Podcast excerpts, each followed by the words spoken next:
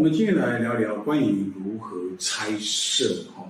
因为呃，印刷的设备它有它的最大宽容度，有的是四色机、五色机、八色机、十色机等等哈。当然呃，颜色多归于关于钱的问题是一项，可是有很多呃设计品是或者是设计上面的元素一定要用拆色，有一些拆色的经验把它处理出来哈。像这个系列的这一种呃饼干上面现在啊。呃它用了很多颜色去经营出，因为我们有很多饼体哦，有很多饼体要很漂亮，又常常我们常常在那个 logo 啊、CI 上面的颜色又要追求一致，好，那像这样的这个设计上面，它本身又有大面积的这样的底色哦，其实有三个元素必须要把它照顾到，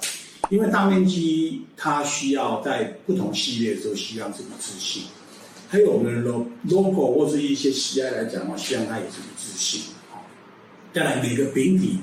每个啊商品内容它颜色不一样，要去啊微调啊，要微调。所以它有整个三个啊互相来啊就是啊冲突的地方。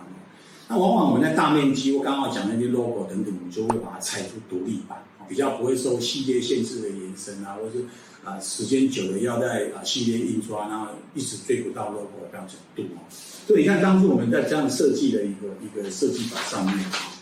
那在整个进卖场打样的时候啊，整个进卖场打样的时候，或是进那个打样机看效果的时候，它它贴在这个白色的这样的一个一个纸板上面，我们看出来很漂亮啊。可是真正的呃成品上市后，事实不然啊。今天你再怎么样的这样的封白，其实封白它也没办法封到全白，所以。它在颜色的显色度会包括有一点透透透到里面的商品哦，所以这个是没办法避免。